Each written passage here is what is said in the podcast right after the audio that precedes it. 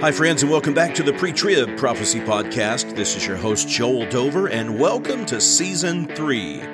Hey, we study Bible prophecy here from a dispensational, pre-tribulational, premillennial point of view, and we're always rapture ready. Grab your copy of God's Word, and let's jump in together to see what the Lord has for us here on the Pre-Trib Prophecy Podcast.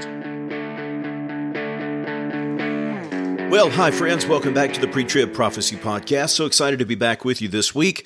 Looking forward to all that God will share with us as we break open the Word of Life, the bread of life given to us in the Word of Life, Jesus, our Lord and Savior, through His inspired, inerrant, holy Word. Grab your copy of God's Word with me, and let's begin in Revelation chapter 11 as we continue our study and look at part B of chapter 11.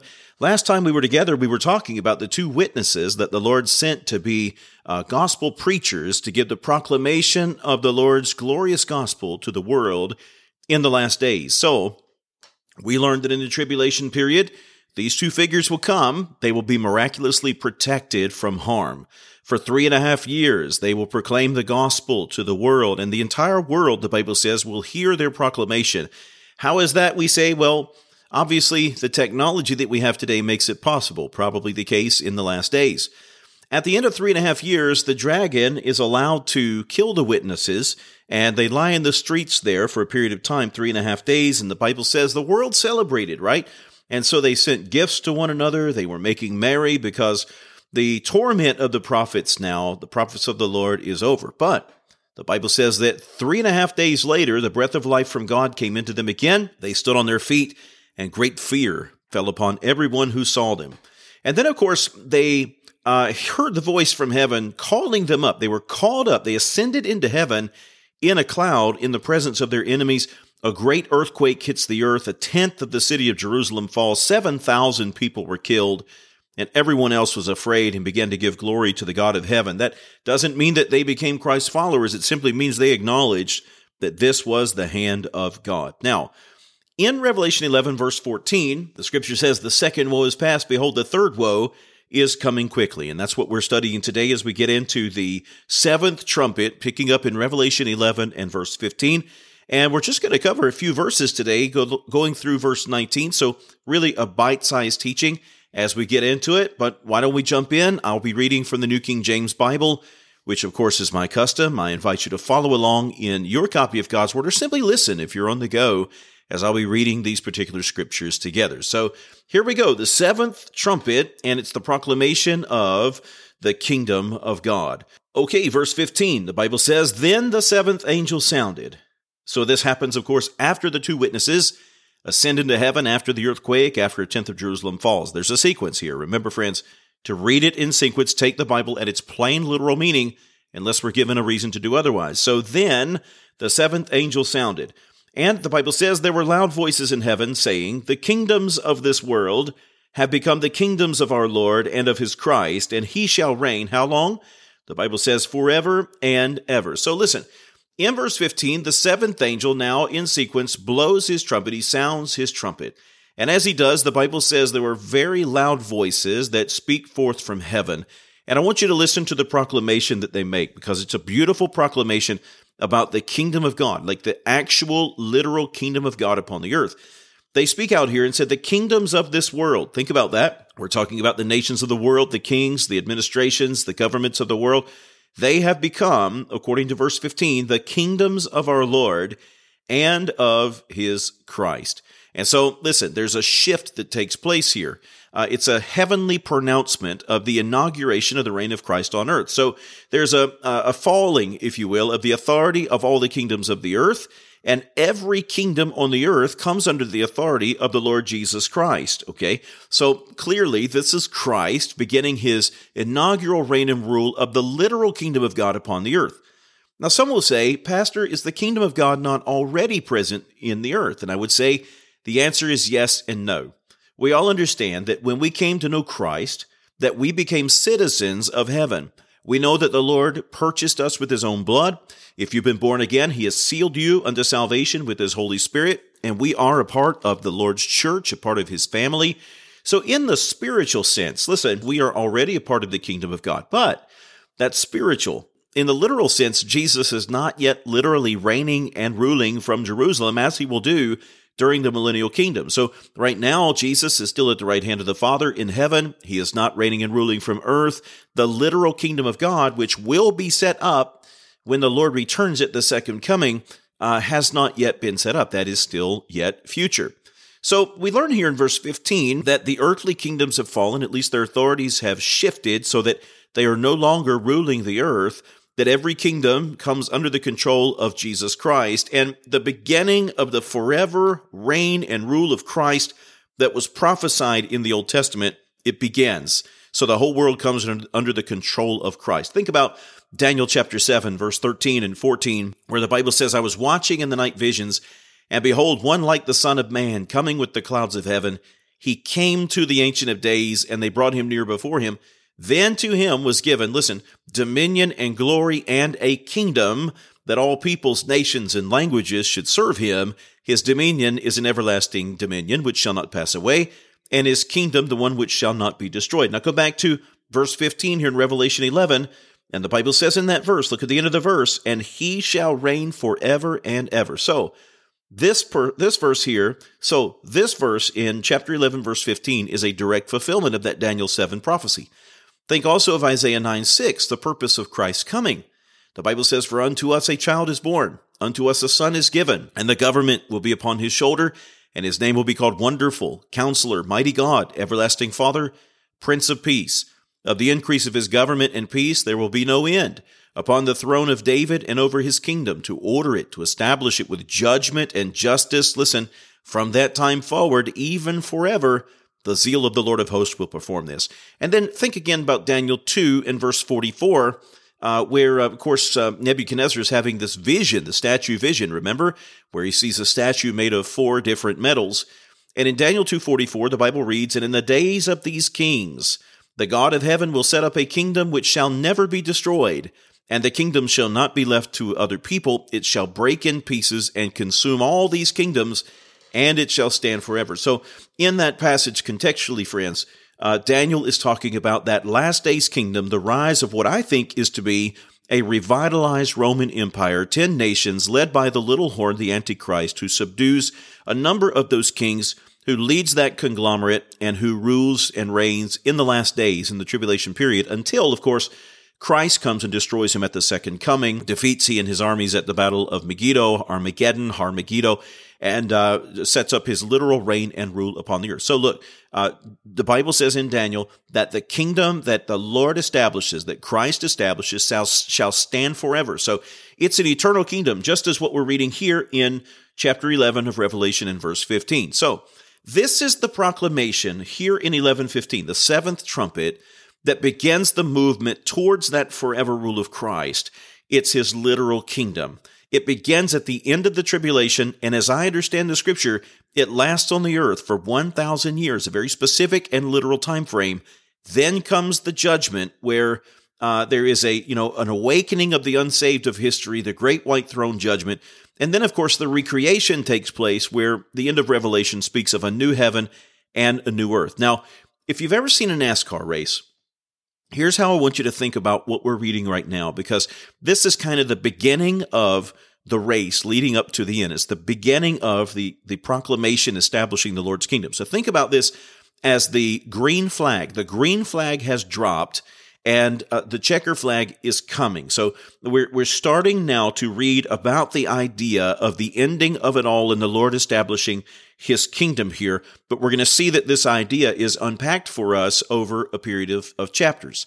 Now, one of the big challenges in the book of Revelation is to assimilate all this information, specifically these different judgments, the seal judgments and the trumpet judgments and the thunder judgments and the bowl judgments, to assemble that into a working timeline. Many attempts have been made to do that. If you do a Google search or an online search, you'll just find gobs of charts and diagrams and drawings about how these judgments play into one another.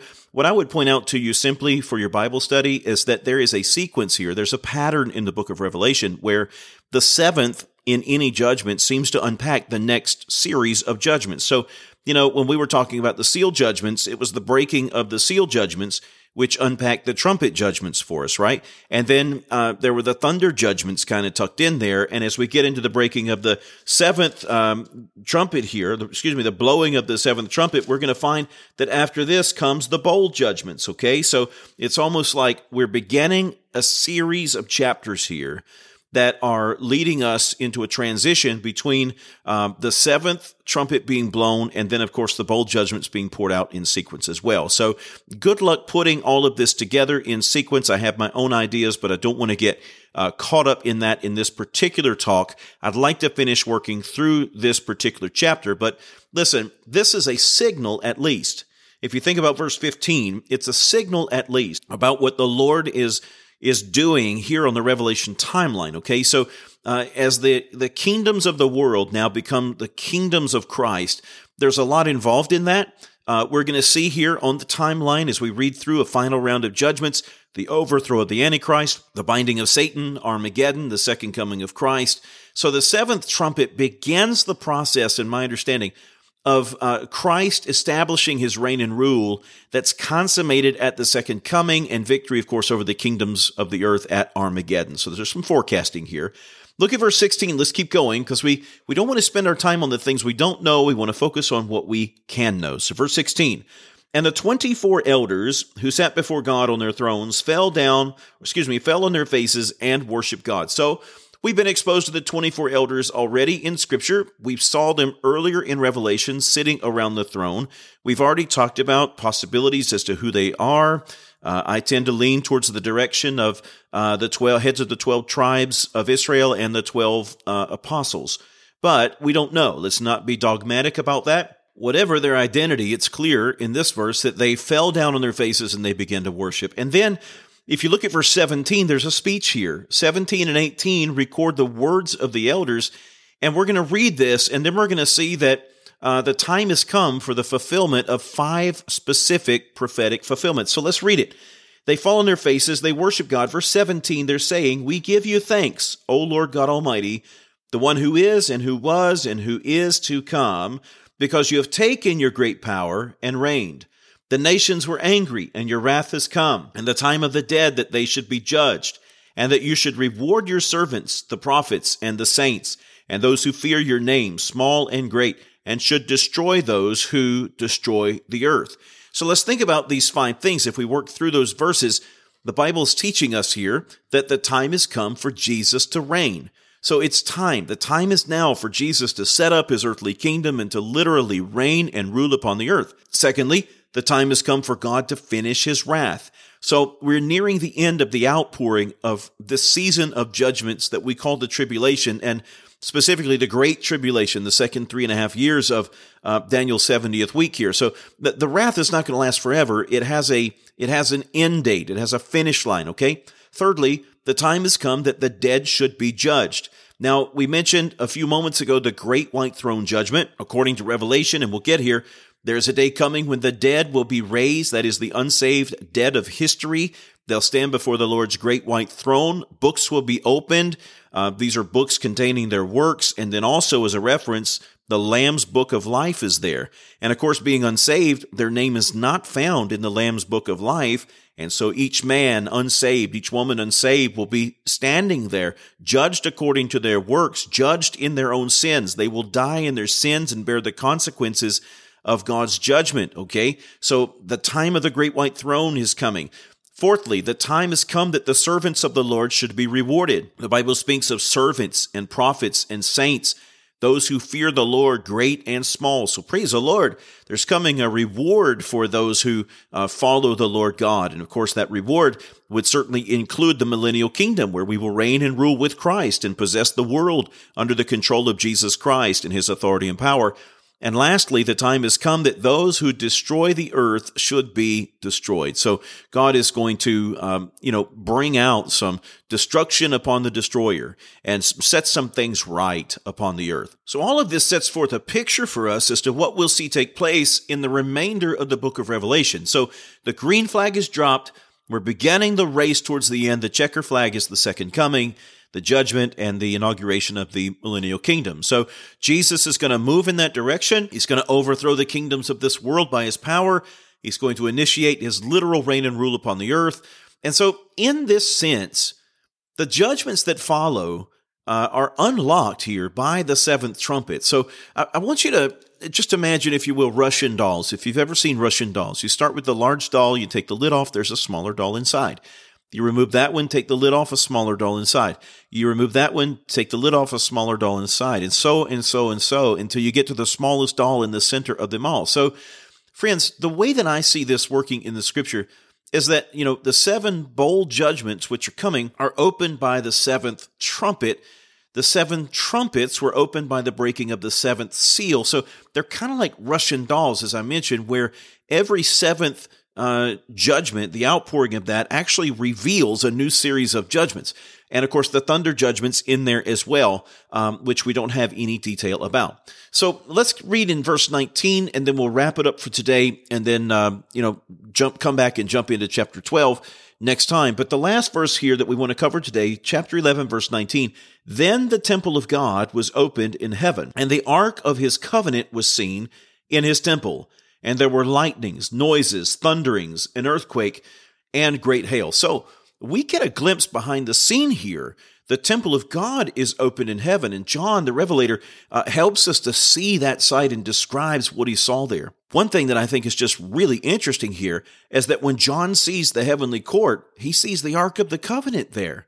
I mean, people have been asking for generations, what happened to the Ark of the Covenant? Where is the Ark of the Covenant? Is it buried under some chapel in the Middle East? Or has it been hidden in a cave? Or was it destroyed? What happened to the Ark of the Covenant? Well, if I'm understanding Revelation chapter 11 right, God has it.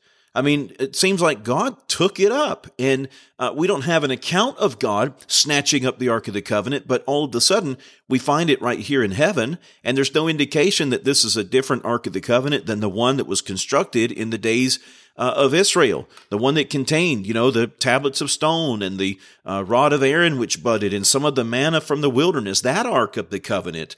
The Bible says that the Ark was a wooden box that was overlaid with gold. On the top of it was a seat that we call the Bema seat, the mercy seat. It was representative of God's throne. It was, in the Hebrew life, it was the place from which God issued mercy to his people. The high priest would go in once a year on Yom Kippur. He would sprinkle the seat and the altar and himself with blood and go in and make atonement for the sins of the people. Underneath the seat, inside the ark, again, the tablets of stone given to Moses, the law, and the Aaron's rod that budded, the manna, cherubim on each side of the mercy seat with wings reaching out over it. So it's just beautiful. And I want you to think about some symbolism here. The seat, the mercy seat, rests upon justice. It rests upon the law, but it's a seat of mercy. How can that be? Well, I think that Paul gives us some tremendous insights. If you think about his messages from, it's all through the New Testament, 1 Timothy, Galatians, Romans, as he describes the place of the law. And basically, Paul teaches us that, look, the law is wonderful at pointing out sin in the life of sinners. That's its purpose. If there were no law, we'd all be left to our subjective understandings as to what is right and what is wrong. But no, God has given us the law so that sin could be identified in our life. Paul says clearly in the New Testament that the law is not for a righteous person, it's for sinners. It's for those who murder their fathers and mothers. It's for fornicators, for adulterers, for drunkards, for the angry. It's for sodomites, and so on and so forth, 1 Timothy chapter 1. And so the law is good at pointing out the sin in the life of sinners. But the law always failed in providing a means of restitution. We could never truly be redeemed under the law. We know that the blood of bulls and goats could never truly take away our sin. It just made us aware that a price had to be paid, that blood must be shed in exchange for our sins. And so what the law could not do, weak in its ability to give us redemption, God did in sending Jesus, his only begotten Son, born of the Virgin Mary, who lived a perfect and sinless life in our midst, and at the right time in history climbed upon Calvary's cross, bore our sin debt in full, paid the fine that we owed the Lord because of our sins, was buried, raised from the dead 3 days later over sin, death, and hell, and now reigns and rules sitting at the right hand of the Father. So listen, that seat represents not only justice, but it represents God's mercy, God's grace. You say, well, how did they know about that in the Old Testament? Oh, friend, The Bible says that even in the Old Testament times, that God overlooked their sins because he knew what was coming in the future in the cross. Former times, their sins were passed over. They were overlooked because of God's mercy and because of what Jesus would do on Calvary.